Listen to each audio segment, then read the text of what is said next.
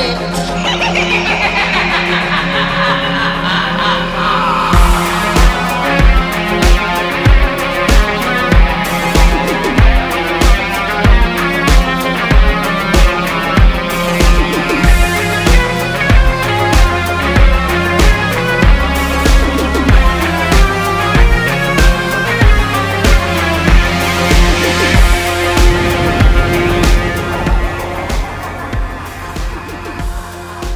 boys and ghouls. Welcome to episode 31 of Dads from the Crypt, a Tales from the Crypt podcast. My name is Jason. I am joined by Mondo Hello.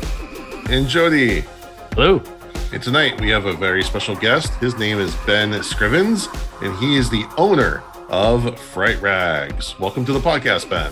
Hey, thanks for having me, guys. I appreciate you uh, asking me to be on here. Oh, it's our pleasure. Uh, why don't you go ahead and tell people about Fright Rags?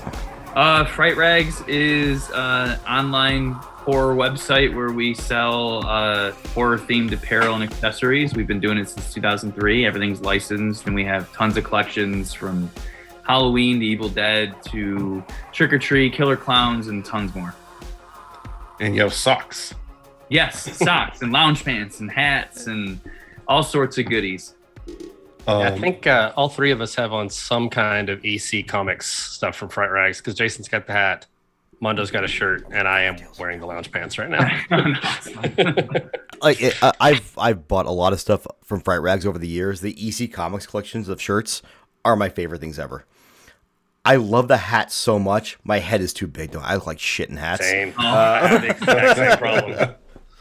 we actually we used to i don't know if you guys knew this but we did uh actual hbo tales from the crypt stuff at one point with crypt keeper and we did do licensed stuff and unfortunately we were never able to get the license back um they just did not they were not interested in licensing out to anybody so but we were really happy to work with uh, Corey Misfit at um, at EC Comics and you know William Gaines Estate. So uh, we're very happy to keep keep that spirit alive uh, with the comics. So Yeah, it's fantastic. And uh, one of the things I always really appreciate about Fright Rags is you have a very wide variety of sizes. I'm I'm a tall guy, so I like having you know the big boy shirts. Good. I'm glad. Yeah, we, we definitely want to make sure we're as inclusive as possible and and, and, and making a wide variety. And honestly, like not just the shirts, but even lounge pants. Some people will complain and be like, "Why don't you go up to like five X?" I'm like, "You don't understand. These things stretch so much." Oh yeah. and uh, my my office manager Kimmy, her brother is six six, four hundred fifty pounds, and we have a picture of him in our extra large uh, pants, and he fits them just fine. And I'm like, Yes. that's a big boy. I say he can fit in those things. Pretty much anybody can fit in those things, and that's only an XL. And I think we started going up to three X in those. So I mean, you know, Yeah, as my new vice as I get older in life is this soft cotton. Yes. And, uh, All the these work from home material. Yeah, so I was uh, again. I was at this concert on Saturday, and I was buying some shirts, and the whole time, like, please be soft cotton, please be soft cotton, and they're soft cotton. It made me so happy because, like, I have those old band shirts, those old metal shirts, and that heavyweight cotton. Yeah, it just doesn't do it for me anymore. I tell you, people still. I know that it's coming around again, and people ask us if we're going to go back to like the heavyweight Gildan, like Yeah. you know, thick uh, chopped cotton. And interestingly enough, not to dive too much into that, but chopped cotton like that, those thick shirts, they're thick mostly because they use really, um, literally shreds and chopped cotton. It's chopped cotton that they have Oh, wow. together. So they they kind of make it thicker so it stands up, but it the the, the print quality usually can't get a really good detailed print because um it's it's it's too like the peaks and valleys of the threads is too Yeah. much. But when you have a thin softer cotton, you can actually make it thinner because what we use is ring spun cotton, so it's a longer strand and it actually is stronger. And people mistake thinness with it's gonna rip. Now there's Right. some cheap shirts out there, but I always assure people when they have that question, I'm like, actually, what we use costs like three times more than that other stuff. so it's you know, but then you got Kanye West selling a Gildan heavyweight shirt with a one color print on it for $175. So what do I know? But Yeah, I, I could talk about that for days, but if people people are willing to pay for it, uh, Oh yeah, I'm not. I'm not. Ah. I, just, I think it's funny. I'm not. You know, judging. no, it hurts. we- it hurts. we all spend enough money on guitars. no, no, no. That's true. yeah, that's true. I can. Yeah, yeah. I'm sure people have enough uh, things to say about me and my guitar habits, so you know I can't say. Um, so your latest collection, I believe, was Twilight Zone, which is very cool. Yes. Um, and one of the things I love about Fright Rags, you're not just slapping a logo on there. I mean, you guys you have logos, but then you go a step further and you have all these cool artist renditions and scenes and stuff that you're not going to find anywhere else. Um, so again, that's something I really appreciate about Fright Rags. What other collections do you have coming out soon? Oh well, we've got. Uh, we just announced uh, the new, brand new Texas Chainsaw Massacre Mhm. film Yeah. is coming to Netflix on the 18th. We got the collection coming out uh, on Wednesday. What's today? Monday. Yeah, so it's Wednesday in two days. Um, we've Oh. got Twin Peaks coming out. Um, we're doing new stuff for that. Uh, we've got a couple other things coming up. We've got Evil Dead 2. We're doing more for that. Mm. We're doing more for Killer Clowns. Um, I mean, we literally have collections coming out every week. And when I look at the slate, you know, we planned out, we basically plan out every week for the entire year already. Um, and things always change and shift. So it's, that, it's not set in stone, but we like to have a plan. And there's still not enough room for other things that we want to do that we'll probably end up shoehorning in there. So, um, it's definitely fun and interesting to try to come up with new stuff each time. You know, like uh, Twilight Zone, we had done a few years ago, and you know we did okay, and then um, we were able to get the license back recently in the last year and a half or so. And we wanted to bring back some of the best sellers, but then we wanted to do some new stuff. And it's hard with a property like that because you can't always use likenesses and you can't always use, you know, uh, certain images that you would just say, well, why didn't you do this? Why didn't you use Rod Serling? Why didn't you do this? We can't. We're not allowed to. It's- Right. Right. You know, so you have to find creative ways to uh, use this imagery. And you know, we work with really talented artists, and and Kyle Crawford and Justin Osborne are two of our main guys that we go to all the time. We use a lot of other people as well, but those are like the guys that are kind of like our exclusive dudes and uh, been friends of mine for a long time and they consistently find ways to come up with stuff. I mean, we do collaborate really well together, but there are times where they just present something most of the time where I just go, Yep, that's great. That's amazing. Like I don't know what to say about that. You know what I mean? There's other times where it, it takes a little more like, oh, try this, let's try this. But there's other times where I'm like, no, you pretty much nailed it. Let's do it. That's you know? cool. Nice. Have you guys ever done, or do you ever plan to do a Demon Knight collection? So, um, you know, with uh, the Crypt Keeper, Tales from the Crypt stuff, uh, and Demon Knight, Bordello Blood, those types of movies, unfortunately, those being owned by Silver Pictures, that's a separate license. And we did have the rights to those at one point. Um, we were able to do, it was like a limited collection that we did several years ago uh, with FearNet, actually. FearNet, if you remember that Yeah. uh, website yeah, yeah. and we had a limited uh, rights and limited license for that. We wanted to expand the collection. We thought we could do a lot more with it, and basically they weren't. They didn't want to renew. They weren't really doing anything licensing wise at all. Mhm. And then I, it, I'm not even kidding when I say I probably have a few hundred emails and phone calls to them about getting the rights back over the last few years, and it is literally like the door slamming my face each time. They just they're not interested in merchandising. I don't know why. I've never been given a reason, and and whatever they don't have to. But I, as a fan, not even as a person running a horror shirt business, but as a fan, I'm like, but I I want Crypt Keeper stuff. You know what I mean? right. Um, Um, is you know I don't know if you saw, but we have actually there was a recent uh, change to some of the rights, reverting back to the Gaines estates. Um, and we did a couple episodes where we looked at that, and I talked to some uh, copyright lawyers, and we kind of looked over the uh, statement, and it's it's not clear exactly, but we know there's been some movement. So hopefully that can lead to. I'll have to uh, look into that because I feel like what they might, what they, what the Gaines estate might own might still be different in terms of the design, Right. uh, like the um the Kevin Yagher, you know, Crypt Keeper that we know and love. Yeah, there's still there's still a ton of unknowns, but at least there was Yeah. for the first time in like at least five, six, seven years, there was something that moved that changed. Well, that's cool. That's good to know, and and it could be that one of the reasons why they didn't want to license it out because maybe there was some some gray area there because we were just never given a reason. So I have Yeah. literally no idea whether or not they could even license out to us or they were just like nope, not interested or whatever. And I was like, okay, you know. Um, no real reason was given, so that that could be why. But we'll keep trying, you know, because Yeah, if we can get through it and, and do it, we'd love to. But again, we working with the Gaines Estate, um, we're very fortunate, you know, to have that connection, and and they seem really cool. We actually have, um, speaking of hats, we do have an EC Comics hat that we haven't put out yet that Ooh. is going to be in the summer collection. Um, it's more of the logo fan club type of look Yeah. um, that, that we just it didn't fit in the last collection that we did with uh, the shirt that you're wearing, the red Tales from the Crypt shirt, and the you know Haunt of Fear and the Vault of Horror ones that we did. Uh, I just felt we should hold off, and we have a couple other designs and that hat that we want to release hopefully this year. Nice. Very cool.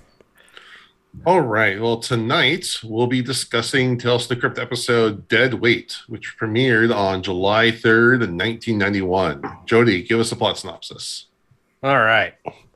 So we open uh, with the Crypt Keeper in another fun costume. That's a, a theme this season is Crypt Keeper in costumes. He's a travel agent this time wearing Hawaiian shirt and uh, trying to sell us on a trip. Uh, which is appropriate because our story this time is set on a Caribbean island. I don't think they ever talk about which one, but it's it's an island somewhere. That, that's all we know. And we open on a guy in a hotel. His name is Red, and uh, he's reading a book and playing with himself. He's playing chess. Okay, he's playing chess, playing both sides. Real, real, real fast, did you notice the book he's reading is a book of puzzles? Yeah. It's like a crossword puzzle book, and he's playing chess at the same time, which is just playing both sides. I sides. just of the think the board. lazy thing he had going over is better. Yeah. yeah, it, it's a very sultry opening scene. So uh, while he's sitting there, uh, someone named Charlie comes in the room, and Red pulls a gun on him because they're obviously these guys are uh, up to something. Uh, Charlie's just he mentions he's tracking Duvall, and he knows where Duvall is keeping the pearl, and it's obvious these guys are going to steal it. We don't know anything about it beyond that. Uh, Red wants a plane. Charlie wants a boat. Uh, Charlie insults Red and says he's stupid, so Charlie shoots him, and that's the end of. Uh, or I'm sorry, Red shoots him, and that's the end of Charlie for this episode. So then we go to a bar uh, where Red is uh, sitting there, and the bartender points out who Duvall is. Uh, Duvall is he walks in with a woman, and he's wearing the classic like island boss outfit of like a totally white suit, and he's got a cane. Uh, he Red approaches him and introduces himself and asks if he can work on Duvall's plantation. Uh, his companion, whose name is Catherine, uh, comments about his red hair. You're going to hear lots of comments about his red hair. It's where the nickname comes from, and it's it's very important to this story. It's very rare on this island. And uh, so Red tells Duvall, you know, I grew up on a farm, and uh, Duvall has to see his hands to prove it. And he holds out his hands, and he's got soft, you know, inside boy hands, uh, like most of us probably do. money, money counting hands.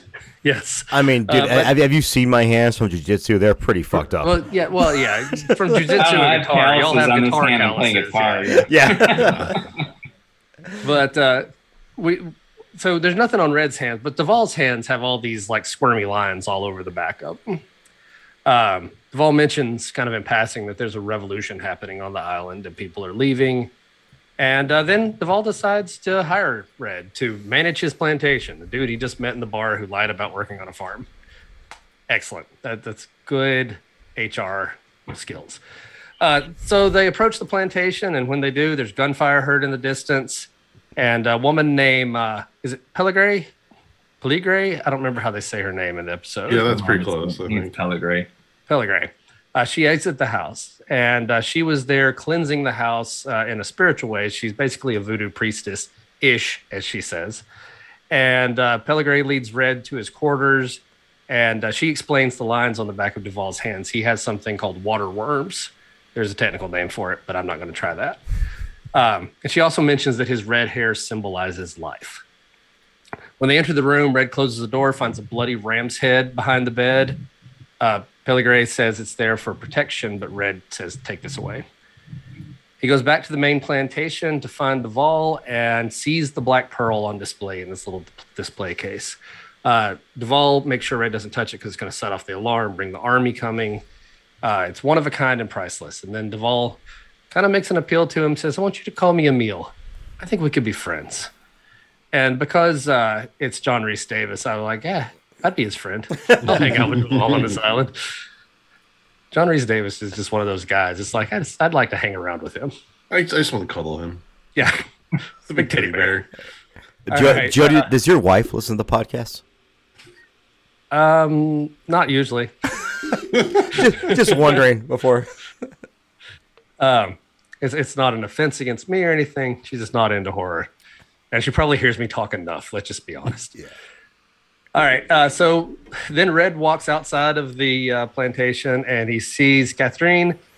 And uh, just point out real quick this entire story takes place over the course of like one night. This is a very fast moving story. Mhm. Uh, he sees her out on the porch. They flirt. He, he says she shouldn't be with an old man, starts kissing her. Like, I guess they've known each other for about four hours at this point, maybe less. And uh, then last episode uh, that we did of this show, we talked about how, you know, people really like say Tales from the Crypt. It's all about gore and nudity, but there's really not that much. So they have a really sweaty sex scene at this point. Very sweaty. Looks Yes, they do. damp and uncomfortable, but you know, they seem like they're having a good time. You you can call it moist. Moist. Sure. I'm sure Uh, everything in the Caribbean is moist to a degree. Yeah. It- It was very humid in that room that night. yes, extremely. Everyone was shiny. Let's just say that. And uh, they immediately plot together to start to steal the pearl together. Uh, so later, while Red's sleeping, he find he wakes up to a bloody headless chicken flapping around in his bed, and he runs outside, and Pellegrin's there, and uh, she said, you know, like you have to leave that in there. Uh, Kath, you're being crazy. Catherine's dangerous. And uh, Red says, No, you're the crazy one for putting this headless chicken in my bed. And uh, so he goes back up to the main house. It's full of army people now. They've been ordered to evacuate, but Duvall's just going to stay. And he says, Red, I want you to take care of Catherine on the convoy that's taking us out of here. But they don't. They stay behind because they're in the middle of a plot. And they go to steal the pearl, but the pearl's already gone. Uh, Red goes to check and see, and uh, he sees Duvall loading a sack of cash. Red says, given the pearl, Duvall says, but I can't lay my hands on it. He uses that phrase a couple of times. I can't lay my hands on it. Isn't getting Catherine enough. So Duvall knows what's up. I mean, it was on the porch. They'd been talking like 30 seconds earlier and they start making out on the porch. Of course, Duvall knows what's up. Uh, but then Red demands it again and shoots Duvall. And uh, he looks through Duvall's bag and the pearl isn't there, but there are some balloons in there. and Red is smart enough to realize, oh, these balloons are there so that he could swallow the pearl. And then he rips Duvall's shirt open, and his whole chest and stomach are covered with those worm tracks we saw on the back of his hands earlier. And then, in what is probably the goriest scene of Tales from the Crypt that we have seen yet, he cuts into his stomach. And when he opens it up, his stomach cavity is full of worms, just worms and organs crawling all over the place. And Red reaches in and he finds the pearl in Duvall's intestines and pulls a big strip of intestines out and chops into them and gets the pearl out. And, you know, they're, they're having fun with their special effects in this episode. It's actually really great. Yeah. Um, but while he's getting the pearl out, Catherine grabs a gun and points it at him.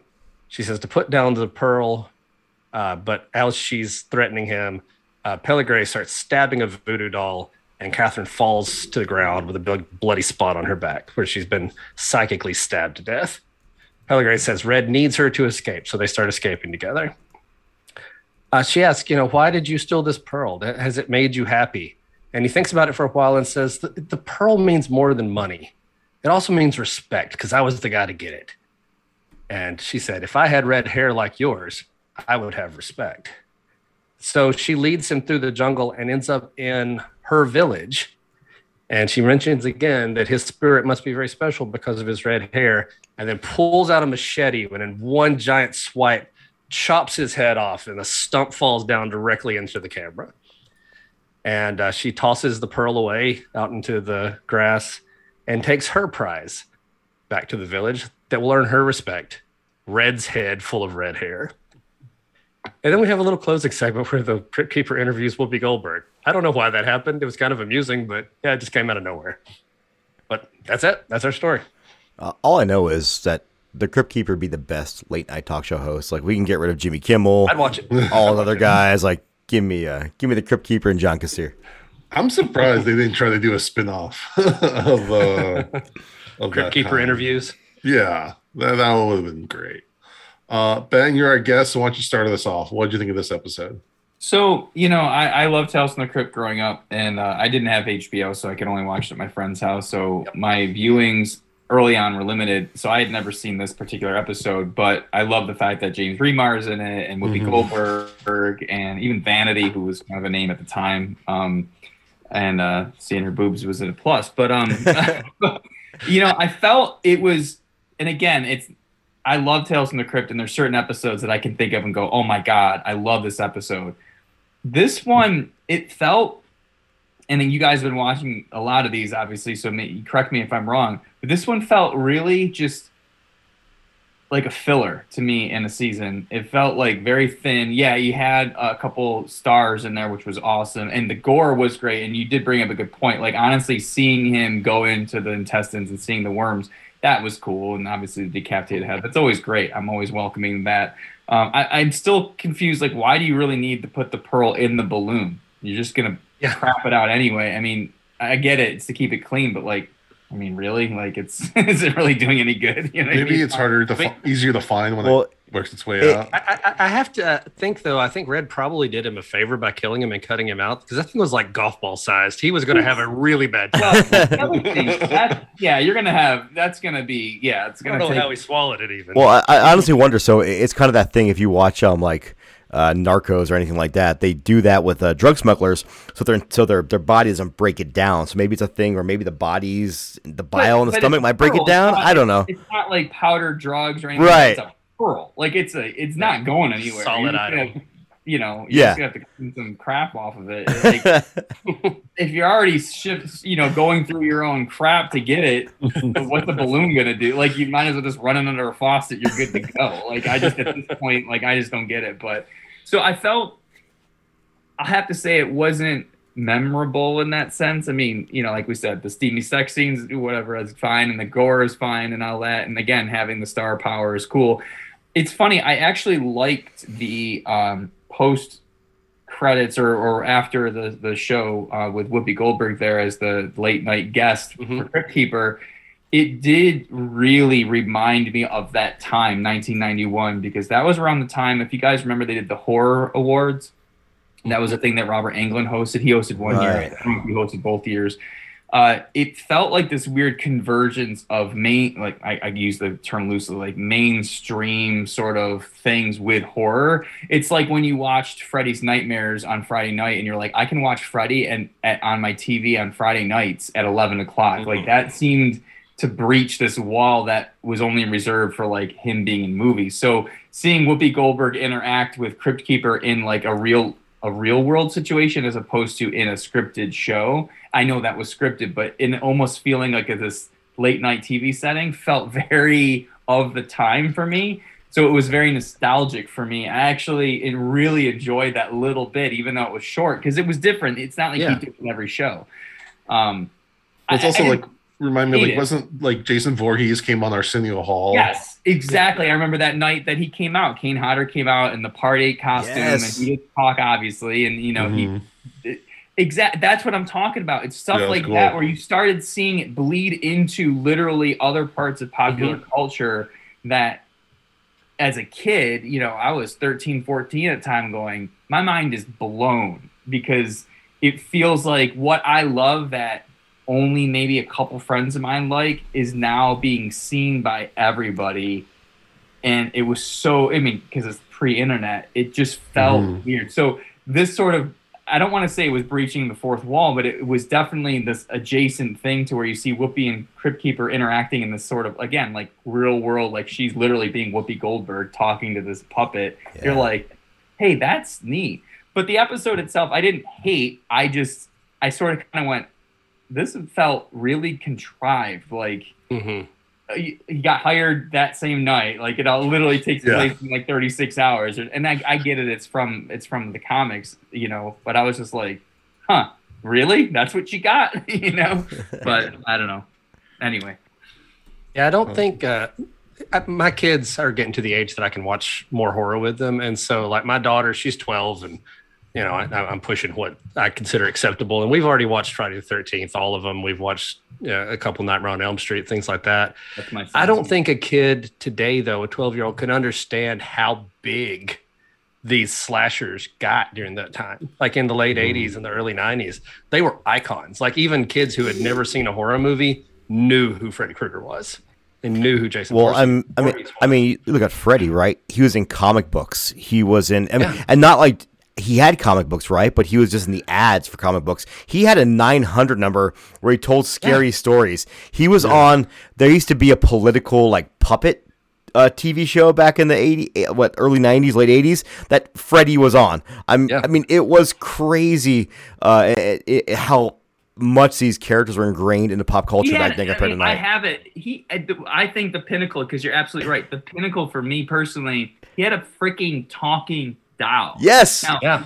let us not forget this is a child molester, a mm-hmm. child killer, and now he is in plush doll form that talks when you pull a string. To me, that is the, and I know they downplayed the child molester Yeah. part, which is good. You well, know, well, I, I always wondered kind of if they never, they're always very adamant on never, always talking about killing, never talking about anything sexual, because maybe they, maybe they actually thought that like if we have something here, this this part's not going to fly, or this part for some reason like oh you killed him, that's cool, but yeah. No, you're right. Like they definitely I because I don't remember when they mentioned that originally, but you're right. They completely downplayed it, which was good. But they still he was still considered a child killer. Yeah. Pretty Yeah. Yeah. Oh, 100%. So even as a child killer, you have this doll, this toy for a child Mhm. that pull a string to talk, and it's like this is so twisted. That's why I bought it. I still have it. It's in the case. oh no way, oh, That's awesome. Yeah, I have one. It's pristine. It's it's the because it's the pinnacle of the '80s, like craziness. Like, Yeah. let's take something that's killing kids and let's make it a doll. Holy Well, I mean, shit! they, they did that all the time in the 80s though too because they'd take like oh here's an r-rated movie definitely not for kids let's make a cartoon series about this Exactly. let's make robocop, RoboCop. a cartoon you know I mean, Yes. I mean, paul verhoeven cartoons I mean, the Crypt Keeper was a cartoon, like I was just gonna say, yeah, Yeah. that was a cartoon. What's interesting because this uh, episode is directed by Tobe Hooper, who Mhm. directed the first episode of Freddy's Nightmares, the uh, No More Mister Nice Guy. Um, the the the un, the I don't know if it's unofficial, official, canon, whatever uh, The origin story of how Freddy, like I think it shows his trial and how that was mishandled. So it's yeah, it's it's all kind of bringing it back. I, I had the VHS the VHS tape of that that I bought for way too much money. that you can now find online. Yes. Um, so yeah, so, so this is directed by Tobe Hooper. Did both the first two Texas Chainsaws, Funhouse, Salem's Lot, Poltergeist, Lifeforce, Invaders from Mars, on and on and on. Just a real powerhouse of a director. Um, and again, this was right between this came out right, right after Ghost came out for Whoopi Goldberg and right before Sister Act. So this is She's- right as she's her right It's a banner year, man. this is Yeah. peak Whoopi yeah. Peak Um, Whoopi. Pete Whoopi. And she actually she actually had a show, I think like Tales from the Whoop.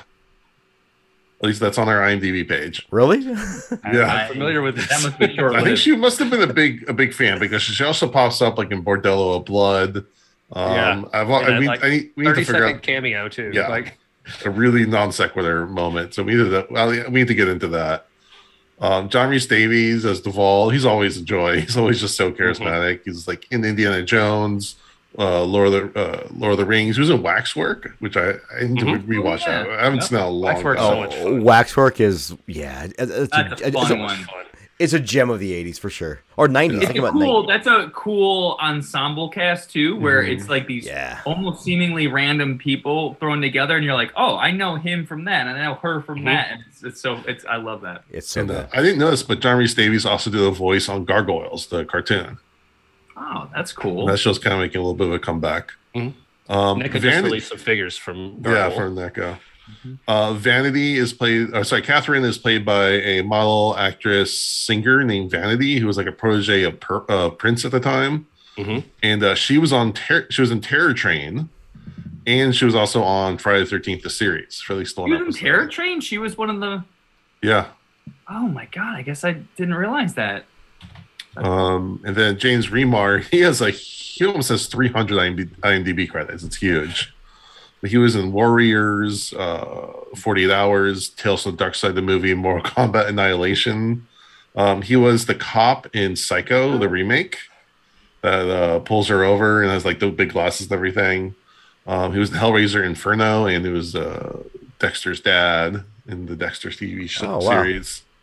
So uh, yeah, I'll jump off what you were saying. It's the plot in this is kind of so-so. There's an episode a lot like this that I kept thinking of called Till Death, which also takes place in the Caribbean setting and also has voodoo and has a, a, a wealthy white guy kind of taking having relations with you know a local woman. Um, so there's a lot of similarities. I think this one's actually a lot better than that episode. Um, it's not still not great because everything's really telegraphed. You just kind of know where everything's going. But the, the casting is great. I don't think you could get a better cast than this. And everyone's acting really, really understanding the part that they're acting, and the directing's good. And yeah, that that worm scene it was just it made me squirm so much. um, yeah, it's definitely the most gross out thing I think we've seen. And for the second episode in a row, we had a really good severed head. Yes. So uh, I, I can't go. You can't go wrong with a good severed severed head scene. And also Whoopi Goldberg with a machete was just awesome. Yeah. I'll agree with that. Um, but yeah, overall the plot itself was okay. Um, but it, it was fun. It, it was still fun to watch. I do wonder what the purpose was of making the John Reese Davis character like with worms and all that stuff. Like I did, I, it felt a little un. I mean, maybe I missed something, but it felt a little unexplained to me. Where I'm like, why? Why? Like, what? Yeah. I feel like it had to be there just for that gag, just for the gross Yeah. out gag. It's like, why was he filled? How could he live with filled with worms? Like, There was I no was blood blood in his questions where I was like, his why- body why was is an he- empty husk filled with So- worms and I- guts. There I was no blood in his body at all. I thought that was going to be the kind of ending twist. right? That James Yeah. Remar was going to get away. He was get on the boat, whatever. Then he was going to look down, and then you would see like worms crawling up his arm. He's like, "Oh no, I've got the Yeah, worms that would have made more sense to me. Like, oh, it passed on to him or whatever. Yeah. like, it's afflicted with something, but they never went back to it. And you're like, Yeah. but, but Yeah, Why? a- and Vanity even brought that up. Like, be careful touching them, or you might get them too. I was like, okay, this is where we're going, and then they kind of just Yeah. didn't do anything with it. And yeah. yeah, it's weird. But you knew, but you knew Whoopi was going to, you know, get him for the hair. And yeah, because she kept talking about the hair. You knew the hair was Talked also going to come it into, uh, was going to come into it. he likes those gingers. Yeah. um, Mondo, what did you think of this episode? Uh, I, I liked it, but much like uh, Ben said, it was we just got off this like streak of some of the best episodes in the entire series. This felt like a little bit of a let, letdown. There's nothing wrong with it. It's a great, solid episode, but man, like I've been giving out a lot of fives and four and a halves lately, and this just felt like a disappointment when I compare them to those. Um, Yeah. the, the the story was solid, but overall, um, one thing I kind of look at the older I get, at, at the end of a movie or a TV show, or um, I'm- again, I'm a wrestling nerd, a wrestling match, uh, I, I base it on how much fun did I just have? Did I enjoy it? Did I find myself looking at my watch to figure out when this episode is going to end? And I was looking at my watch a couple times because I felt they dragged a lot of stuff out. Like it wasn't. Is uh, granted for a- for a show that fit or an episode that fit what uh, did the whole like weeks worth of story in one day technically. Right. Um, it still felt like it dragged in parts. Uh, I thought the acting was fantastic. Um, I really enjoyed the score on it. Uh, the gore effects, uh, great. The like like Jody said, that intestine scene, just uh, just good, and the the, the fun severed Way head. The very, it over the blade to like cut through. Yeah. I Ah. like, feel that, and I was like, "Damn, that's that's legit." oh man, and, you know, like looking at a critical eye, they put some work into those effects, like with the worms and the intestines and the cadaver. I imagine they had a great time making those props. And, and, that was a lot of the cool stuff. But and I will say the wraparound was one of my favorite wraparounds ever. oh, so good. I, I love uh I love the Crypt Keeper mispronouncing the words and the way you know the way he always does, and Whoopi Goldberg just dryly correcting him. And he looks at her, he's like, "Yeah, okay." uh, so I thought that was awesome, and man, can, who doesn't love the Crypt Keeper in a suit? Yeah. It's just- it just- anytime. It, it fits for him. He should really up his wardrobe game because man, he, he he looks good in a suit. Uh, so yeah, with all of his issues, it is definitely an enjoyable episodes, but I think it's definitely a drop off from what we've what we've watched uh, so far this series. But still, I think a uh, very very solid Tales from the Crypt episode. Um, also, at the beginning or towards the middle, when they're sitting at the table and the first time he meets um, the general and, and, and Vanity, um, I don't know what she's doing to that cigar. But Yeah. uh, As But- a cigar smoker, I took offense to that. Okay. I was like, "What are you doing? uh, yeah, and I, I like a good cigar. Give you're messing up the rotation." I mean, I enjoyed it, but uh, Well, okay. but as as as a guy who likes a good cigar every now and again, I've never done that. And if I did, I would start an OnlyFans page and charge ten dollars. Uh, so uh, No, I, I, I agree with you on that one. It's a good point because I saw that too, and I do love cigars, and I was like, what, what, what's happening right now? I was actually surprised when she lit it and gave it to him because I just thought they were just gonna go the whole like, oh, they're just going into this right now because all I could think about was like, what the fuck is she doing? Again, I'm okay with it.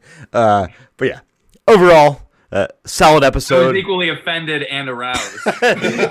exactly. As is often the case. It, it reminds me of the uh, what is it? Uh, the Futurama episode, uh, uh, Death by Snoo Stew. yeah, yeah. Yay! But oh, but yay! It's okay. Uh, yeah. Overall, solid episode. Drop probably the, the weakest one of the season so far. Um, but but but definitely, you know, I, I think it's worth the watch.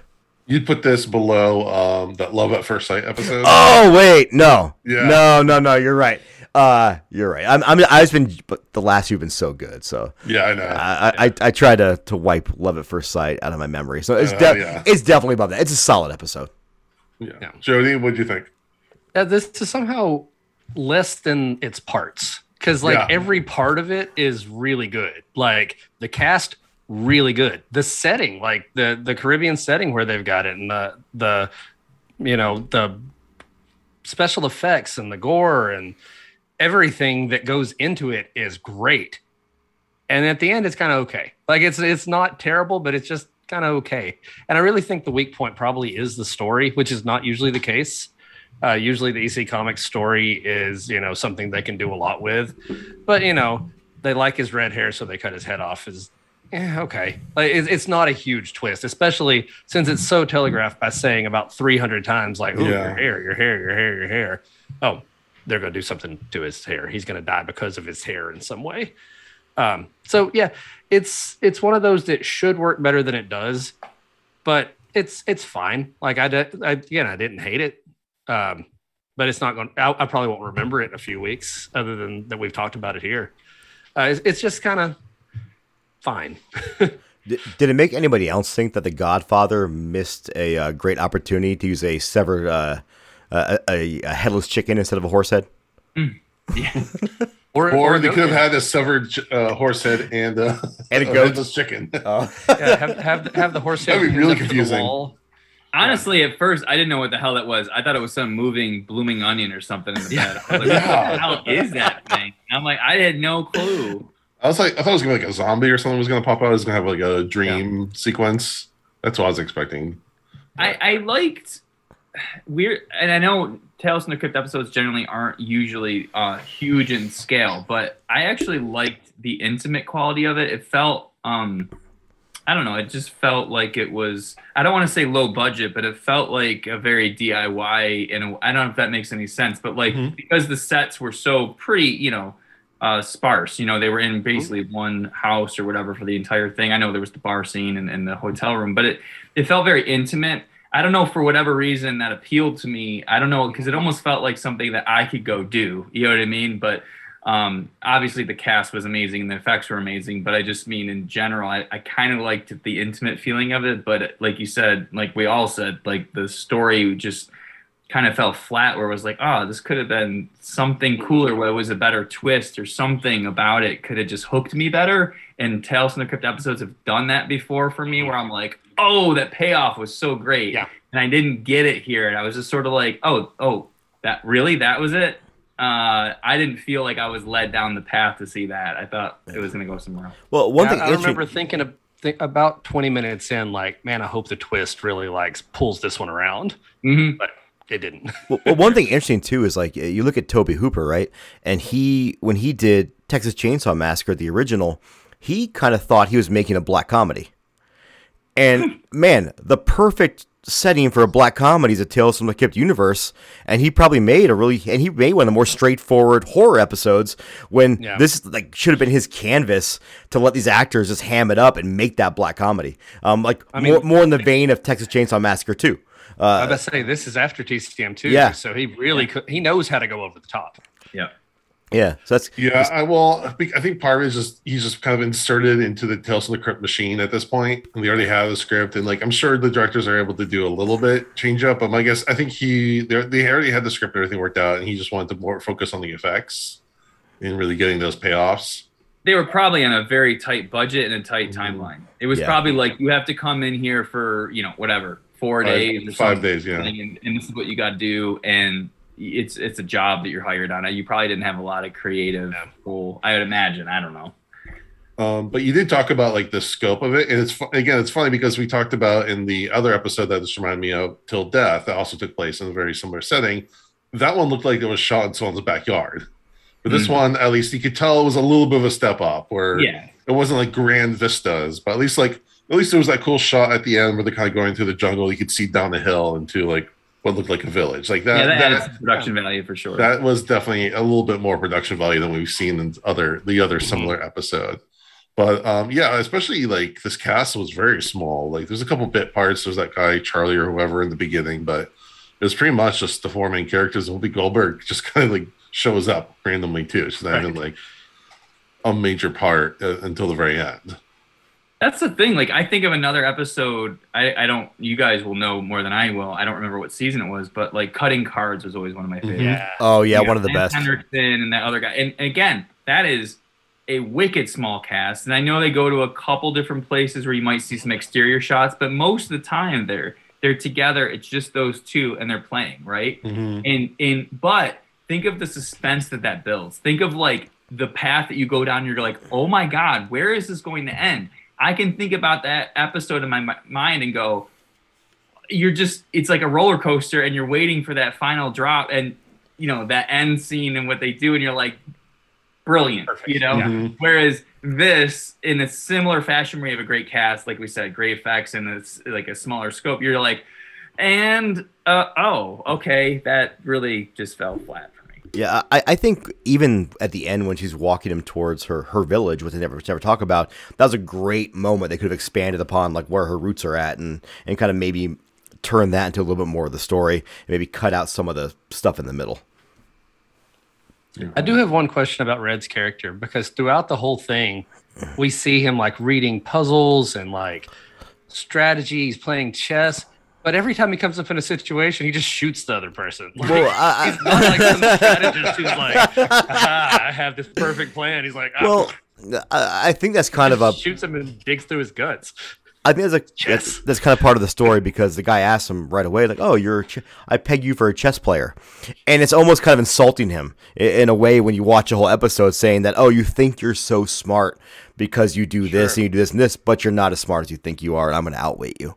Which he really doesn't outwit him because he ends up dead too. Uh, but they set they have things Yeah. where they potentially set up and they never follow through except for his red hair. Right. Like it's literally the only thing they set up that they follow through on. Everything else is almost like a red herring. Uh, Right. yeah, not but it's like Yeah. what well okay like you said the puzzle thing the chess thing that could have been something to tease out more or the fact that he's got some weird stuff on his arms and worms inside his body but let's not deal with any of that why he's got living worms inside Yeah. his body let's just Yeah, go oh. back oh. to the fact that he's a ginger like what the hell like i don't So, Like, i'm that's actually the- getting more pissed off than what i think like no offense, but if I saw one of you guys, we shook hands, and your hand looked like that, I'd be like, "Oh yeah, we need to like get you to an ER now."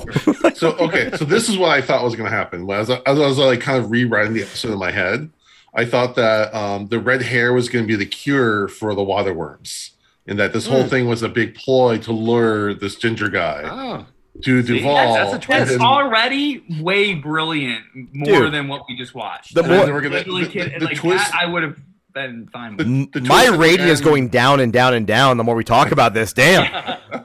So I thought, yeah, the twist at the end was going to be it was like they were playing a game of chess to lure his One Piece or whatever See, into the den. yeah. There you go. that is brilliant because you're absolutely right. They like, he was the one trying to get the pearl, but they actually lured him in. Yeah. See, I already like that episode a million times better. Just exactly what you just said. Yeah. Or, or, or even just if you did if you played the contrast versus the logical puzzle brain versus the uh, uh, the religion of voodoo or I, I think I'm, I'm gonna assume it was voodoo they're talking about obviously with the with the voodoo doll um that would have been even better like just pacing like he can't accept that voodoo is real and here's Whoopi Goldberg basically using voodoo to take care of all of her adversaries Yeah. Uh, Jody, why don't you give us the comic comparison? Okay, so uh, this came from Vault of Horror number 23, which was February March issue of 1952. It was written by uh, the big guys here. This was a Bill Gaines and Al Feldstein uh, story. So they're they're the guys who run all of EC Comics. Uh, art by Jack Davis. So Jack Davis is one of the big guys at EC. Uh, but it's basically just a tamer version of this same story. Like they didn't really do a whole lot different in the story, other than they just spiced it up. So uh, in the original comic, there's no girl, there's no wife, obviously no sex scene, no headless animals. Uh, the pearl is in a in a safe instead of digging it out of Duvall's guts, and so all of this was stuff added in the show, like all the gore, about the all worms? the all the puzzle stuff, all the worms. None of that was in the original comic. It was literally just guy shows up, gets a job, shoots uh, the guy who's working for, and then he gets his head chopped off because he has red hair. So all the spice, like everything we liked about this episode, uh, came from the episode itself. Uh, the only thing that's uh, in the comic too. Uh, this is a 1952 comic dealing with uh, people who live on a Caribbean island. There is some unfortunate stereotyping going on because 1952. Um, but in the end, because uh, in, instead of uh, Peligre, uh, the character's name is Cuckoo, and he's drawn, uh, you know, in some ways that have kind of that casual racism of the 1950s in there. But he does kind of twist it around at the end. So the whole time he's very deferent and uses terms like massa and stuff like that, you know, real, you know, garden variety 50s racism. But at the end, he gets the the drop on red and cuts his head off, and so he's been playing him the whole time. So I think maybe they were going for that. Is like he seems like he's like being a servant, but he's actually plotting against him. I don't know. I do know that EC Comics tended to be really progressive uh, in a lot of ways, and there were a lot of stories about racism directly that condemned racist, and so I want to give them a little bit of uh, the, uh, you know, a little, a little bit of grace here, uh, even with some of the stuff that was there. It was very common for the era. Uh, but I, I will say, Jason, did you look at this one? Uh, I looked at it very briefly. I didn't have much time. yeah. So there's there's that drawing, but Red's face is this like great. He, he's he's like hideous. He he looks like the Crypt Keeper himself. It's all gaunt and drawn out, just Jack Davis illustrations. So I don't know why Red looked like that, but uh, it was cool to look at. So did the uh, character at the end? Did he was he did he chop off his head for the hair or for the Yes. pearl? For the head, for the hair. Uh, okay, so one of the hair. Okay, that was still there. Yeah. So The the, pearl was always was still there. The they wanted he wanted the pearl, but um, in this case, the guy wanted the hair. So Right. Still seems like a really convoluted way to chop off someone's head. yeah it's it's one of those that they added a lot to it if they had just played it like it was in the comic this would be a really boring episode mm-hmm. but if they're going to stick with the story they were kind of confined because i think the story itself is just kind of weak in this one But it's then, but then it's like, well, then again, it goes back to like, then why did you make the guy have worms inside of him? Like, I just, I, I Yeah. understand the woman out, like the vanity element. You spice it up a little bit. I, I kind of get that. There's a little bit of a, oh, she turned heel on him or whatever. I get it, but why make John Rhys-Davies character? I, I'm, I'm sorry. I'm the more I think about it, the more I'm like, you know, I feel cheated because if that wasn't even elaborated on in the comic where they had to cut it for time right why the hell was that even in there? I just i really think it's at fine that some he point swallowed the pearl and he ripped him open. Fine, no worries. But like, why give him this affliction with worms? Like, I don't understand. This is I well, really feel like somebody in the special effects department was like, you know, it'd be cool if we cut up a body and it was full of worms, and they were like, okay, sure, we'll write it in. I, It- I, I can't think of any reason it- beyond that shot. it reminds you of when Kevin Smith was talking about when uh, I forgot who's doing work with, and the guy just kept saying it has to have a giant spider. Yeah, right. It has to have worms. I don't I care like what you do. hate it and love it at the same time. Like, I, Yeah. I don't know what to think about it. I mean, it made for like I said, a really squeamish moment. So it made no sense, but still had an effect. So it is what it is. Yeah. Um, all right, let's move on to our rankings. Uh, ben, so we do a scale of one to five. You can do half points, five being masterpiece, one being or 0.5 being not good. to be kind. I'm gonna have to go with a 2.5 on this one. I think Okay. again, cast, you know, like we said, uh, gore, all those things, you know. But uh, I think Jody, you set it up perfectly where the sum was less than the parts. You know, Mm-hmm. it had all these great parts, but all together it fell flat for me. So I think two and a half is gonna be where I'm sitting at with it. That's that's interesting because usually we have the opposite, where the the sum the sums make for a better episode, and yeah, uh, I don't know why, what's missing in this one. Jody, what do you rate the episode? Yeah, I'm thinking story wise, I'm I'm also with like because right two two point five is right in the middle, but there were just some cool moments and effects that pushed it up just a touch for me. So I'm gonna go with a three. Hmm.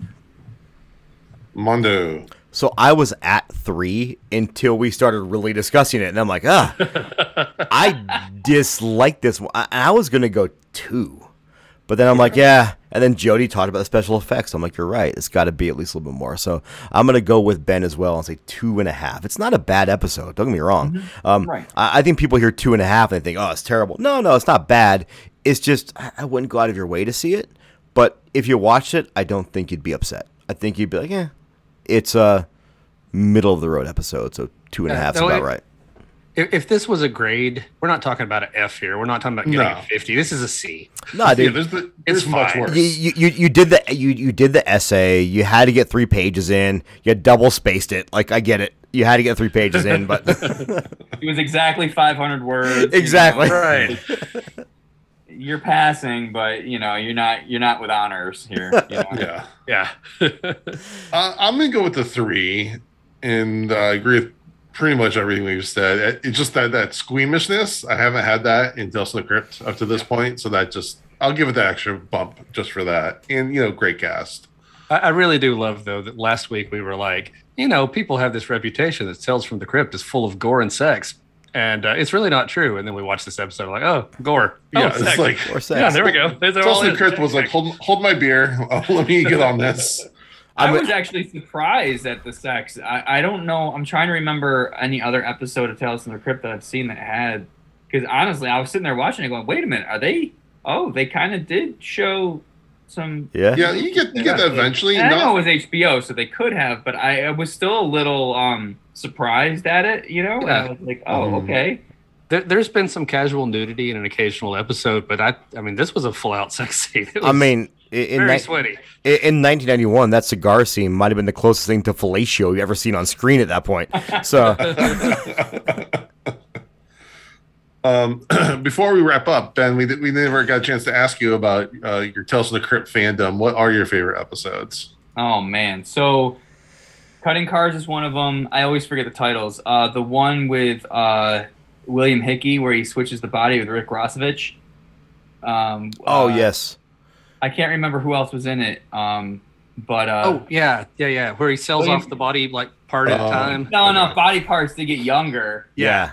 Oh, you're talking Yeah, about the Switch. I love that You're not talking about the Switch. Switch. The The Switch. Switch. Switch, yeah. Yeah. And uh, obviously the one with Demi Moore is great. Mhm. Um, with uh, what's his name? Oh God, I can't remember his Jeffrey name. Tambor. Jeffrey Tam. Oh my God, and the way Yeah. he is so freaking gross. Mhm. Uh, I just love that one. I'm trying to think of other ones that I've seen that I really liked. That stood out. Those three stood out to me. I think I watched those three a lot. They, I, I remember having a tape. And again, I didn't have HBO growing up, so I'd be at my friend's house watching them whenever I could, and I'd also have my friends tape them for me at times. Um, but they had, I don't want to say it was a movie, but they had, I think, those three episodes in like uh, encapsulated in sort of like a almost like a feature length thing.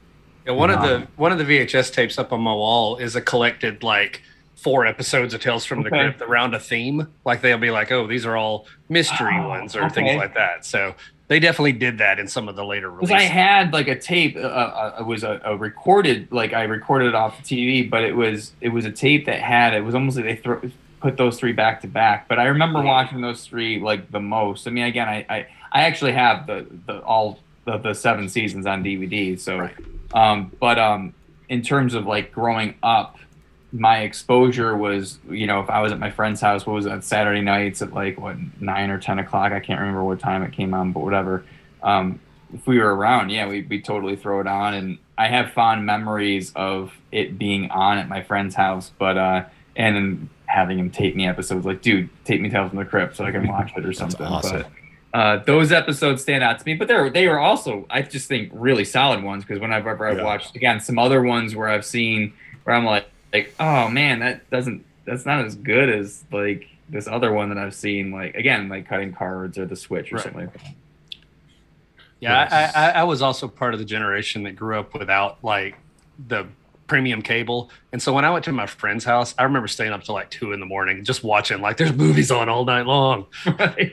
Can't stop watching. I haven't slept all night, but I did watch Night of the Demons one and two tonight, so this has been a good night. Man, that sounds like a great night. All right, Mondo, uh, give us the song of the day. Alrighty. So uh, there is a man by the name of Nergal. It's not his real name. That's his, his stage name. Um, uh, he's he's he's famous for having the band uh, Behemoth, uh, a Polish death slash black metal band, and um, he, he's gone through a lot of shit in his life. From having, I think he had cancer at one point that he's beaten. Um, he, I think he just last year he beat a trial in Poland over blasphemy be, from stage from an incident in the 2000, early 2000s where he tore a Bible up on stage.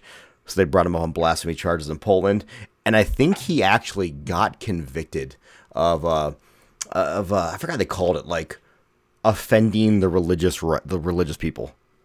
They actually convicted of it, and he appealed it and went upon to the Supreme Court of Poland, and they let him off only because they said, "Eh, it's too long ago. It's been 14 years. We can't convict you on this anymore." So, uh, if anyone wants to know, like some country that don't have freedom of religion, there you go. Um, you can still get convicted of blasphemy in Poland or offending religious people if you do anything that could be considered uh, not kosher. Uh, but uh, early behemoth Sorry. thank you, thank you, Jason. I appreciate that. but uh, uh, early Behemoth uh, was that uh, some uh, some really good black metal, and he was writing this shit when he was like 14 and 15, 16, 17, and they came out in like 94, 95 with their first handful of albums. I love their first handful of albums. And they went on this streak where they did this this weird kind of like death metal stuff I didn't love. Uh, and then what's funny is they released a record uh, I think in 2018 called like I Love You at My Darkness something like that uh, that I really enjoyed. But in between then, he started this band called Me and That Man, which is a country folk band. and I honestly think it's some of the best work he's ever done in his career. Just very honest, like you know when you can feel an artist is making music and it's really from the heart. And they're really doing something they really truly love, and it felt really, really strong like that. Uh, the first record they did was called "Songs of Love and Death," and they've released two albums since then, and the names escape me. It's something like uh, "New Shit, Same Man" or something like that. Uh, but uh, the song I want to highlight is off the album "Songs of Love and Death," which came out in 2017, I believe. It's called "Voodoo Queen." which is very apropos for this episode. So um, it's not metal; it's uh, country folk music done by a metal singer, and it's I think it's one of my probably favorite records of the past five six years. Nice. nice. And uh, you can also find all these songs that Mondo talks about on Spotify. Yeah, I- I'm behind by a few weeks on updating that list because I just I don't have a Spotify premium account, and none of my friends want to add me on as a family member. So uh, Okay, we, we gotta talk. I'm an Apple Music guy. I'm sorry. I should make one in Apple Music too. I guess I could do that as well for my, my, my friends out there with Apple devices. Uh, but uh, no, Spotify is actually great. It's I have so much stuff on Apple Music that I just have to deal with figuring out how to transfer all that over, and it's just once you're in one ecosystem, you're kind of fucked. That's how technology works. All right, Jody, hit us with your trivia. All right. I didn't have any great trivia this time uh, to start with, but uh, I did notice in the uh, moment that they get to the uh, plantation and there's gunfire in the background, you do hear a Wilhelm scream. But you don't know if that what that is. You hear it all the time without even realizing it's that little ah, ah type scream. I think it's from a movie Wait, where should we- guys. can we I'm get not that gonna do it again? again. It was one time. Uh, but you'll it sound recognize exactly like that. 'Cause It. It does not. No, no, no. Hey, for next week, send in your best Wilhelm scream, and we'll uh, Sure, uh, go we'll for play it. Yeah, well, Jason, you can get your kids to do it. They've they've done the Crypt Keeper laugh, and so now they can do the uh, Wilhelm scream. Uh, but yeah, you've heard it a million times. Uh, it was from an old movie, I think in the 40s, where a man's getting eaten by an alligator, and he has this kind of iconic scream, and they use it all the time. It's almost like an in joke.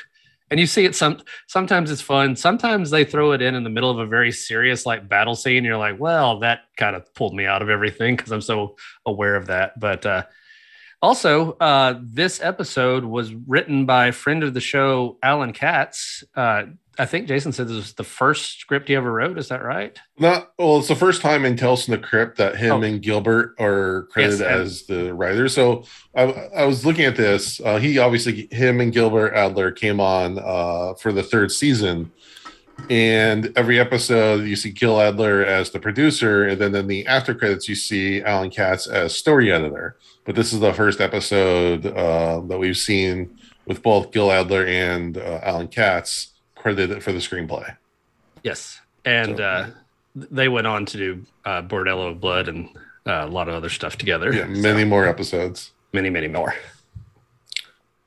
So, all right, thank you, Jyoti. God, there's some movie I, I'm trying to remember what it is where they have a Wilhelm scream follow like it's a comedy and they're they're spoofing the Wilhelm scream. They have like they do it like three times in a row where three different people get shot or something like that. I, I the know what you're talking about, but I have no idea what it I is. cannot remember off the top of my head. Uh, I, I personally feel like you're just making that up. That does not sound real.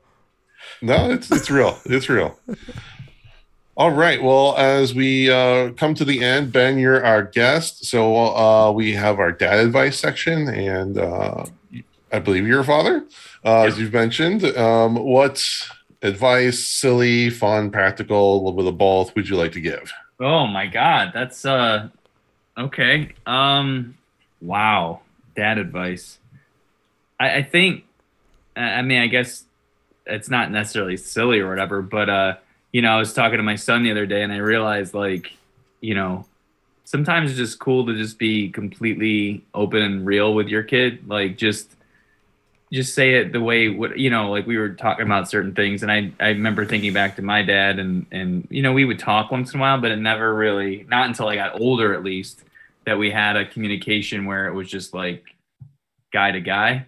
You know i think when mm-hmm. i was younger like my son's 12 so when i was that age i never had that kind of conversation with my dad like anything about anything like whether it was girls or drugs or whatever i remember when i got a little older and we started having those kind of conversations my late teens, early 20s, I was like, I saw my dad in an entirely different light than I did when I was a kid. Um, and I guess for myself, I'm trying to be more of that when they're when he's younger. Mhm. Um, to where it's like, look, I get it. Like you're gonna do some stupid shit. You're probably gonna do this. You're probably gonna do that. Like I'm not gonna be like, you can never do that. Like whatever you're you're gonna do it you know what i mean whether it's like drug related or girl related or whatever it ends up being it's like you're probably gonna do some stupid shit but you know try to think about what you're doing when you're doing it and try to make the right decisions while you're doing it as opposed to saying you will never do this you will never do that and if i ever catch you you're screwed or whatever. No like we all remember what it was like to be a kid and the stupid shit that we did and i would try to hide it from my parents and i would just wish that he's still going to do those things but i wish he'd be a little more open with me about when he does them. And, and i told him i said you know we were talking about certain things. I'm like i'm not going to get mad at you. I, i'd rather you tell me and we talk about it than than you hiding it from me that's going to make me more upset so i guess just being real with your kid and and leveling with them on their level and not trying to be always the authoritarian on things you know Mhm. It, it reminds me. Like, I told my daughter the same thing, right? Like, because oh, I still remember my mom telling me when I was younger, like, if you ever go out to a party or something and you drink too much, just call me. I'll come pick you up. something like that. Yeah. Then I did that, and she screamed at me for 15 minutes. So I just hung up and stayed the night wherever I was at. And I told that story to my kid. I was like, hey, this is what my parents did to me. I promise you, if you call me at four in the morning and you need a ride home because the ride you got there, they drank or you drank, I said, I'll come pick you up. I'm not going to pretend like I'm going to love getting out of bed at four in the morning, but I'm, I'm going to be happy that you made the right choice and we got you home safe. And uh, I think that's really important, like you said, to be real with your kids and be like, dude, like, I was a kid. I know I told my parents. I know you're going to tell me, but I promise you, I'm, I'm, I'm not going to get mad if you need something or you need help or whatever.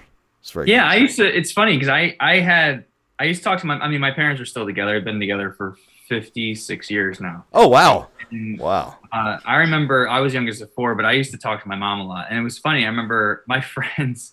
It was to a point where like my friends would like to hang out with like my parents and, and like my mom and stuff. Like she didn't mind if we smoked or whatever. So like we're literally sitting there in my my kitchen at like 11:30 at night having coffee and cigarettes with my mom at like when we were like juniors and seniors in high school, right?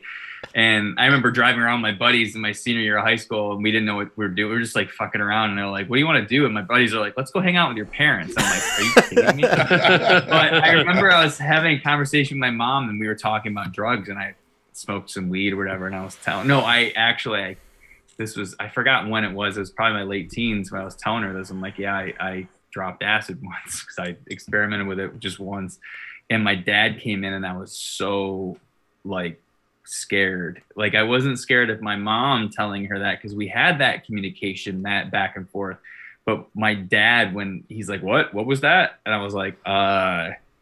This was a couple years ago, but I like tried acid once, and he's like, "Huh." I used to huff gasoline. Like, Holy shit! what? what is that? What? What did you do? And and it was this moment that he wasn't mad at me. He met me at my level, yeah. and it was you know I had sort of regretted doing it because it was like I was skiing, I was my buddies. I was in a low period at that time. I was like 15. I mean, it was crazy. And I don't, you know, I don't care if people do acid. I just was that was not the right thing. Yeah. right. Um, it was probably it was a poor decision, and I, I, I my personally like I learned from it. Um, again, I have nothing against it. I just for me it was not the right thing. But uh, it, it was such a opening experience to be like, ah. Oh, so we can talk about this now. Like that's cool. You know that's what I mean? Awesome. Um, yeah. and so like the other night talking to my son, you know, I I had I I had to have the talk with him, you know, about girls and, and all that because we had never really sat down and like literally talked about sex, you know. And I knew he knew, and you know, we've seen movies and not you know, like fry their teeth or something where they're, you know, simulating, not actual like porn. Oh, I said before, I watched Midsommar in the theater with my daughter, and if you've seen Midsommar, oh god, oh god, why? why? Oh, how old's your daughter? Nine, oh, she's 19 now. We oh. saw it; she was 17. Okay, but still, that is never not uncomfortable. Okay, and my daughter's 15. I don't know, man. That I can't imagine even in two years or ten years or thirty years doing that. Anyway. No, I, I, told a story that it was funny because uh, uh, I said, uh, "Do you know how uncomfortable it was watching that scene with your with, with you?" And she goes, "About as comfortable it was watching uncomfortable as it was watching that scene with you." I was like, "Yeah, about the same boat." It's yeah. I mean, anyway, so I, I, but I just remember with my dad sitting down around the same age, and he's he was it was awkward, and he was like, "Uh, we should probably have a talk." I'm like, "Okay," and he's like, "What do you know?" And I told him, he's like, "Oh, okay," and then he was done. Like that was it. Like, there was no other talk about it because that you know it's it's an uncomfortable thing. But yeah. with my son, when we talked about that, I really try to be like, "Look," and you know, there was he did not want to make eye contact. It was awkward. I said, I know you want to get the hell out of here right now. I get it this isn't this is awkward but i said look i want to be open with you and i want you to be able to come to me because i i couldn't talk to anybody about those things i was yeah. feeling in in yeah. those changes you go through you know? I had literally i couldn't talk to my dad about it. I wasn't going to talk to my mom about it. And i just couldn't i i felt alone you know? Um not whatever. I mean we all had our own experiences growing up like that. I just i in that sense i felt like i was I didn't know who to talk to until I started talking to friends as I got older or whatever. I wanted that to be different for my son and be like, look, like we can talk about this. I'm not going to be mad or think you're weird or you know because every kid just doesn't want to think that they're weird you know what i mean Yeah. in Right. front of anybody and i i just we'll see how it progresses with him but i i wanted to just be like look we can talk about this kind of stuff and again similar things with like you know whether it's drinking or drugs or anything else i just want to be open and be like i'm not you know i have my experiences and my stories and i look back in my life and sometimes and go holy crap i can't believe i made it this far you know what i mean like there's so many times and not that i was a bad kid i didn't Yeah. do a lot of like bad things but you know you think back and go ooh oh that could have gone a completely different way right. No, there, there's things I've done that I'm like, oh, uh, yeah, that, that that that's like the the opening of a horror movie. That should not have happened. yeah. Um, and I wasn't nearly as bad as some of my, my friends and stuff were that had much different home lives and other things that they got into some crazy shit. So I don't know. It's just having that open communication is is is key wherever you can, you know. And I love talking to my kid. Like I, you know, my daughter is very much in her own. I mean, she's 15, so she's in her room like 23 and a half hours a day. And Yeah. you know, we talk and there's definitely some moments there, but I feel like her and like that's on my wife's side. She kind of gets, you know, I mean, we, again, we're close, but my son and I are like, okay, like, uh, and he's also like the crazier one. Like my daughter is so responsible. Like I, I'm not worried about her. Whereas my son, I'm like, oh shit, I gotta steer this kid. Like, gotta, like, you know. so anyway, no, it's Yeah, I great. think I think if you can, you know, be open and, and be a little vulnerable with your kids and show them Mm. like you've made mistakes and you've done stuff. Like I was having a conversation with my son today because uh, I just went to the doctor to get some like treatment for anxiety issues that I have and things like that. He also has a lot of those same kind of problems.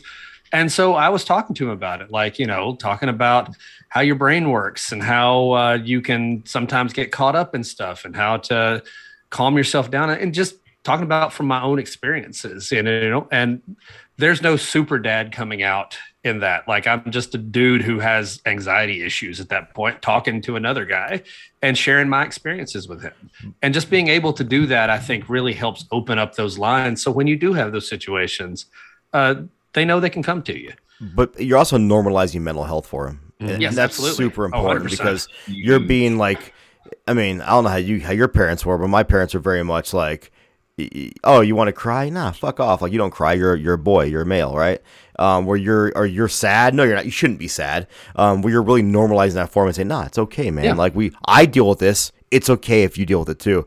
And you're probably really gonna uh, gonna help him when it comes to if he needs to get medication or go to Mm-hmm. therapy in the future. It's not gonna be a a taboo thing for him. It'll be like, yeah, my dad did it. I can do it too. So I think that's really cool. absolutely. Yeah, that's that's awesome. You're right. And vulnerable is key. Like you're not sugarcoating it. You're not making it seem. You're not putting like a pos like a a positive spin in the sense that you're trying to fake something. It's like you know, I feel sad, but Dad's gonna be okay because everything's fine, and don't worry about Right. it. It's like no, guess what?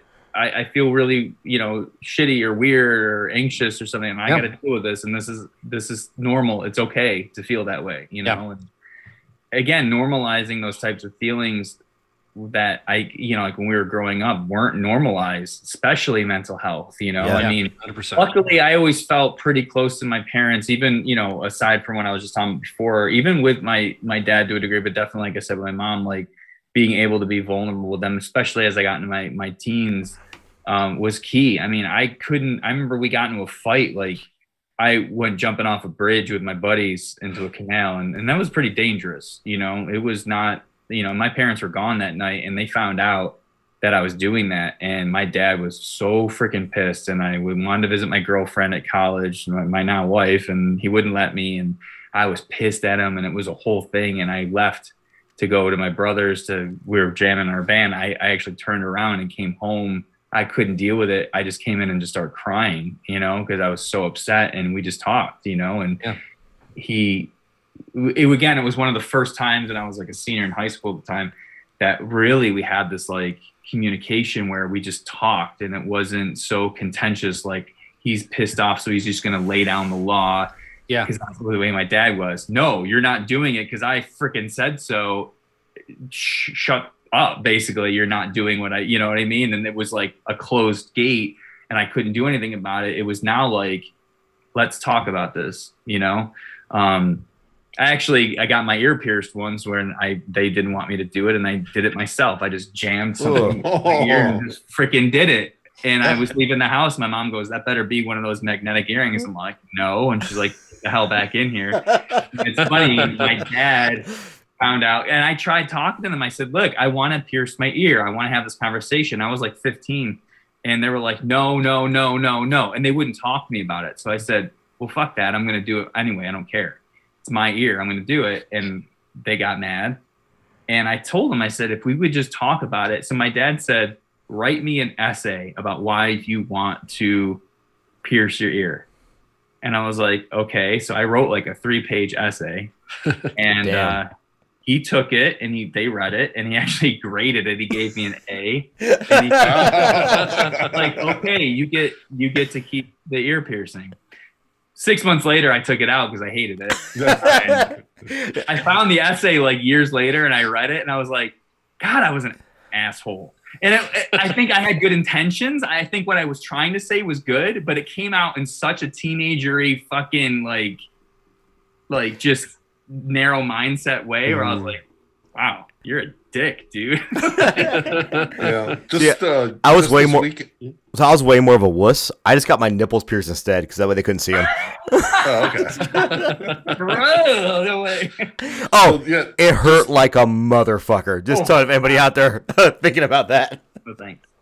Yeah, actually, just this weekend, um, my wife's sister uh, called and they were talking about her, you know, catching up and everything. And she took her daughter, who's 18 and a senior in high school, to get a tattoo.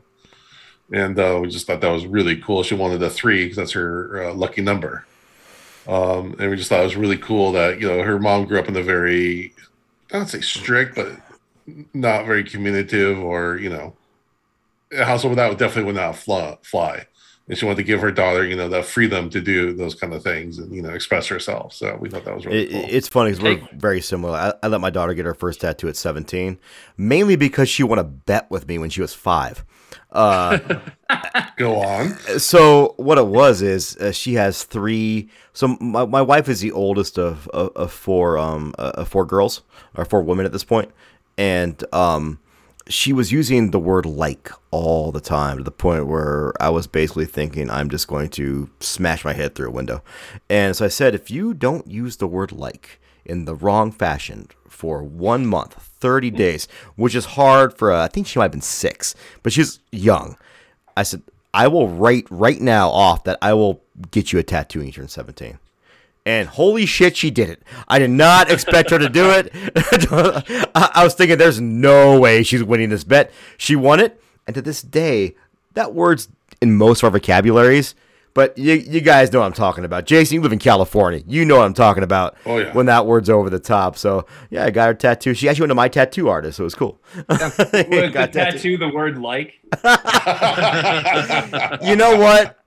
I may have told my tattoo artist that she tried to get that. Don't fucking do that. Uh, she uh, she got a butterfly, uh, kind of a really cool uh, uh, a butterfly. I can't. I, I don't even know how to describe it. Like a, like a neo modern art uh, butterfly that came out really good on her forearm. And I'll be honest, we had the conversation. I said, "Hey, if it's on your forearm, I have to tell you this. It's fucking stupid. But someday when you apply for jobs, you probably got to wear a long sleeve shirt because people still somehow think that you have a tattoo. You're a terrible human being." But uh it's totally cool so she she got that now she's got a beetle on the other arm that came out really good and uh it's totally cool man like like you said like I, my, I had parents that were very very if i'd have got my ear pierced at 15 and not my nipples uh i would have been out of the fucking house there'd have been. I have to say, my parents, you know, again, you know, my dad was definitely laid on the law, but I was the youngest of four. And yeah, my brothers and my sister will always say that I got away with a lot of stuff. But I will always say that I did have, even at that, you know, even in my mid teens, I did have a relationship with my parents in general that was way Mhm. more communicative than other people had. And I, I, I, I don't look at it. I, I listen. First of all, I was always scared of my parents, so it was never me just doing shit and thinking, "Oh, Yeah. they're not going to punish me." No, when my parents, my mom included, my mom was the cold one. She used to file her nails to a point. That was her deal. And what she would do, like my dad was the yeller, but my mom, if she gone to get mad at you, she'd come up to you and she'd take her five nails and stick them into your fore or your head. Take them in. She goes, "Here's five. You want five more?" She was Oh, wow. stone cold. And and so you didn't f with her, and you didn't f with my dad because he would f you up basically. Like not like he never hit me or whatever, but I mean he you did not want to mess with Yeah. my dad. Mhm. And but I like I said, I think they were older for sure at the time, and I also wanted to talk to them. I I I did feel the need to like communicate what I was feeling, even though it wasn't always you know in the proper ways at the time because I was a kid, but. I did want to talk to them, and the times that they were receptive to that, whether it was the earring or the other things, we just had a better, a better relationship and I always cherish that. And then, of course, you know, as we all get older and you start having kids of your own, and you start looking at your parents and going, "Holy shit!" Like that's what they had to deal with. Like, Yeah. look at the stuff that they were dealing with at the time. And I, I mean, all my my siblings, we all live very close. We're all very close. I mean, both my brothers and my dad had a bourbon afternoon on Sunday. That's you know, where we hung out and tasted bourbons and talked and you know that's a testament to my parents and That's a awesome. The Mhm. family unit that we have that we're i mean i literally live two miles away from my parents where i grew up. Like oh wow, that's cool. you know and all my siblings are right here in town. Like that's a testament you know if they were that bad of a parents we probably wouldn't want to be around them that much. Right. and yet we all like we love them so much. I mean my dad just turned 80 and we're all like all right you know you better make because they live on a big hill. We're like we were like going after him like you better get the garbage taken for you. I don't want you going on that driveway in the winter. Like you better get a like That's we're, awesome, you know, so anyway it's it's a testament to that. So anything we can do with my kids our kids my wife and i you know in terms of imparting those communication you know like my daughter like we had them go through like i'm catholic we're not like we're both catholic but we're not practicing catholic but my mom's the catholic right? So it's like we had them go through the baptism the communion Yeah. but my daughter was getting to to the uh, confirmation and she does not hold the beliefs. And to be honest we're not forcing her because we're not into it really either. We're only doing it for my mom. And we said you know what? We're not going to make you do it. It's you should come to it to yourself if you ever do and That's if you awesome. don't that's Yeah. fair but i had to sit my mom down and say listen this is what we're going to do. And she understood. She got it. And i said she needs to come to it to herself. I don't want to force her into something because we feel like she should be doing it when we're not even the ones Yeah. going oh you have to go to church. You have to do we don't. You know what i mean? What am i doing to my Yeah. kid? You But it's funny. It's the opposite. We're me and, me and my wife are both atheists. We actually grew up Catholic, and uh, again, uh, not to get into like my weird family life. My parents are super drug addicts and alcoholics and terrible human beings. They don't listen to this podcast. It's fine. Uh, but uh, but uh, so uh, we grew up atheist. But my, my daughter wanted to go to when she was really young. Wanted to go to church with one of her friends. I'm like, yeah, go. Like, have a good time. If that's what you want to go, like, I'll support you any direction you want to go. You need to find your own path there. And if, if it's not what I believe in, there's nothing wrong with that. It's okay. We can have different beliefs. Um, but one thing to, to bring up, I think you probably helped expand your parents' minds in a good way because it sounds like you're willing to have uncomfortable conversations with them that maybe they weren't comfortable with at the time. Maybe it forced them to open up because my child has definitely like brought some conversations to me that I'm like, holy shit, I would never say that to my parents, but yeah, we need to, you're right. We need to talk about this. And like, Yeah. I'm super uncomfortable right now. And I just want to jump out this window here, but here we are. You're my kid and we got to hash through this. And it's helped me develop and grow as a person. And it's, uh, uh, she won't listen to this because uh, you know y- you can't listen to your dad's podcast. That's just not cool, right? Uh, My kids love it. uh, yeah, but your kids are a lot younger than mine are. When they get to like 16, they're gonna be like, "My dad sucks," and they're secretly look watching Tales from the Crypt when they're, you're not you're not you're not paying attention. uh, but uh, it's helped me expand as a human, just as conversations that I never expected I would ever have in my life, and um, yeah, it's it's good stuff. It's good stuff. Yeah, it's good. I mean, like again, just appreciating.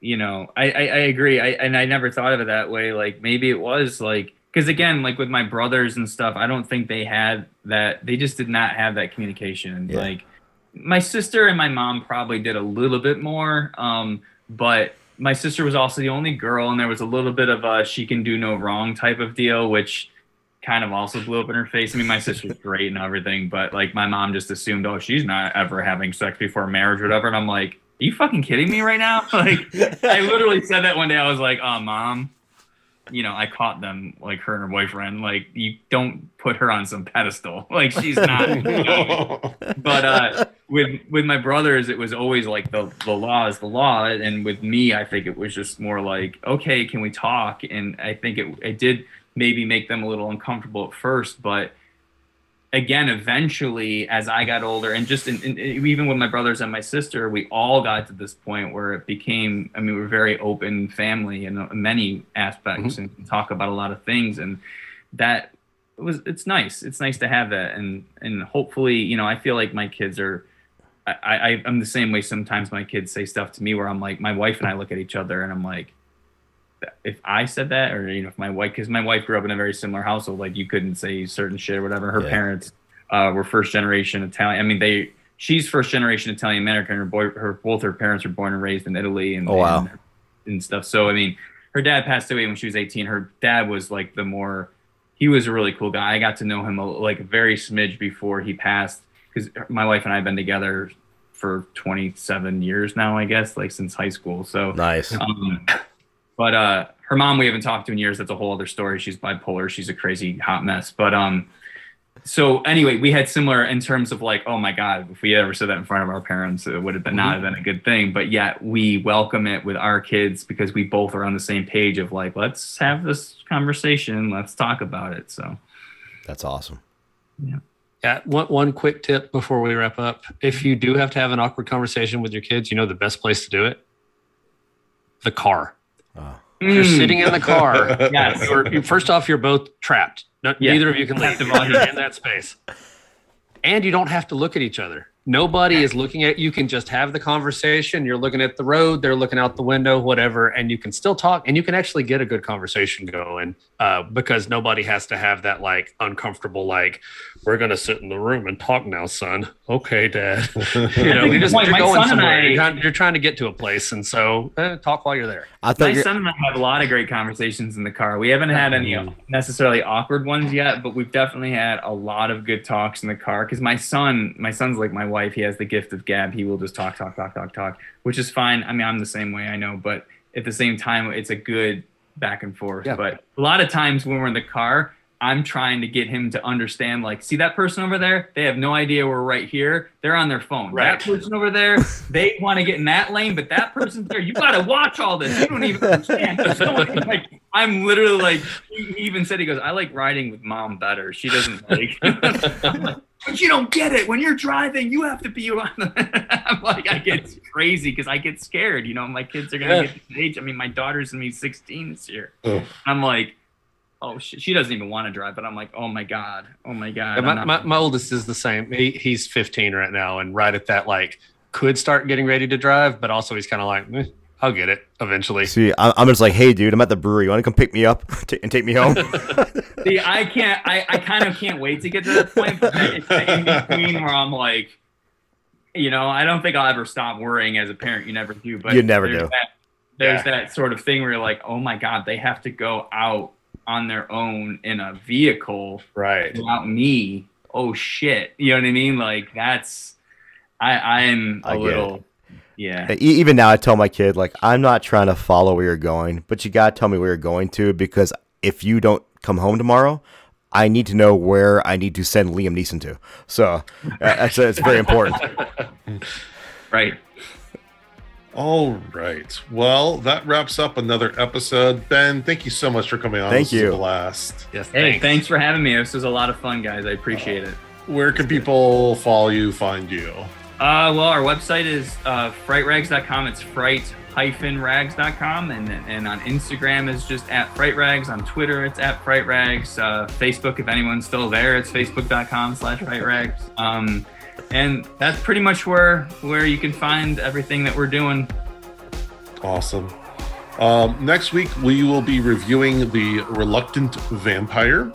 We would really appreciate it if you would give us a rating and review on iTunes and a rating on Spotify. And again, check out Fright Rags, great stuff. And if you do, uh, you can use coupon code CRYPT10 to get a discount when you check out.